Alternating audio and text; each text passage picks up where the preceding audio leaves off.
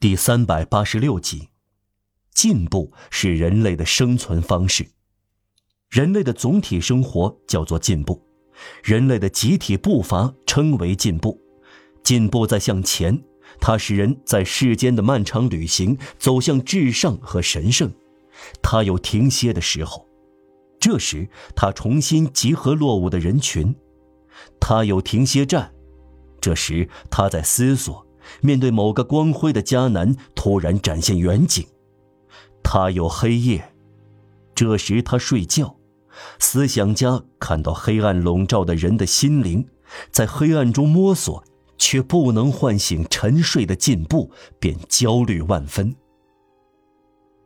天主也许死了。有一天，热拉尔德·纳瓦尔对本书作者说。他将进步和天主混为一谈，将运动中断看作天主之死。绝望的人是错误的，进步肯定要醒过来。总之，可以说进步在向前，甚至在他睡着的时候，因为他长大了。看到他站起来的时候，会发现他更高大。进步如同江河，想始终保持平静。都不可能，绝不要筑起水坝，不要投下岩石，障碍会激起水墨，使人类激动，由此引起混乱。但在混乱之后，会看到事实上又前进了一段路。进步总是以革命划分阶级，直至建立天下太平的秩序，直至和谐与一致占统治地位。进步究竟是什么？上文已经说过，就是各国人民持续不断的生活。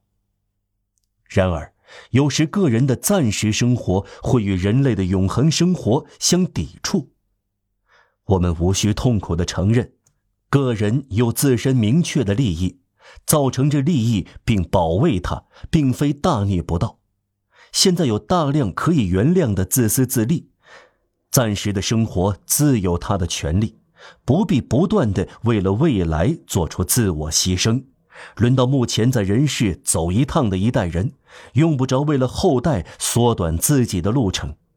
毕竟后来人也会轮到走自己的路。我存在，成为大家的人喃喃地说：“我年轻，我恋爱；我老了，我想休息；我是家长。”我工作，我兴旺发达，我做的是好买卖，我有房子出租，我有钱投放给国家，我生活幸福，我有妻室子女，我爱所有这一切，我想生活，让我安静吧。因此，在某些时刻，对人类高尚的先锋队，会有深深的冷淡。另外，应该承认。一旦打仗，乌托邦就走出它灿烂的领域。它作为明天的真理，从昨天的谎言借取它的方法及战斗；它作为未来，像往昔一样行动；它作为纯洁的思想，变成粗暴行为。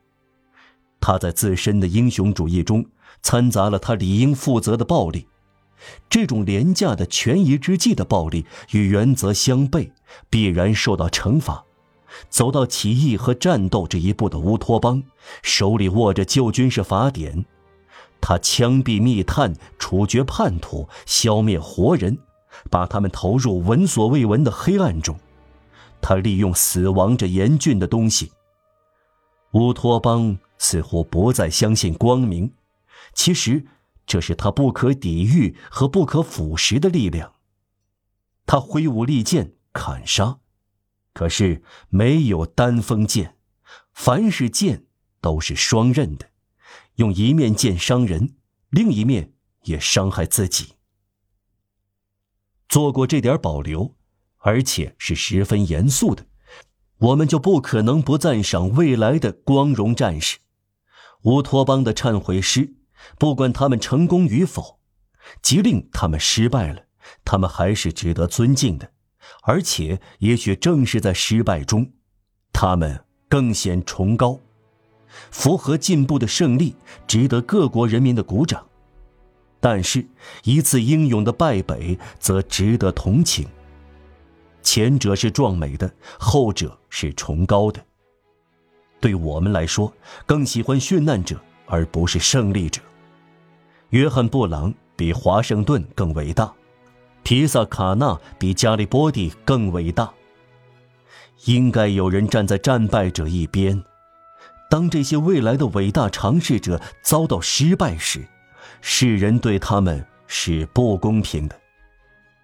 有人指责革命者散布恐慌，凡是积累都像是行凶；有人指责他们的理论，怀疑他们的目的，惧怕他们私下的盘算，揭露他们的意识；有人谴责他们反对占主导地位的社会现象，却筑起、搭起、堆起大量的贫困、痛苦、不公、抱怨和绝望。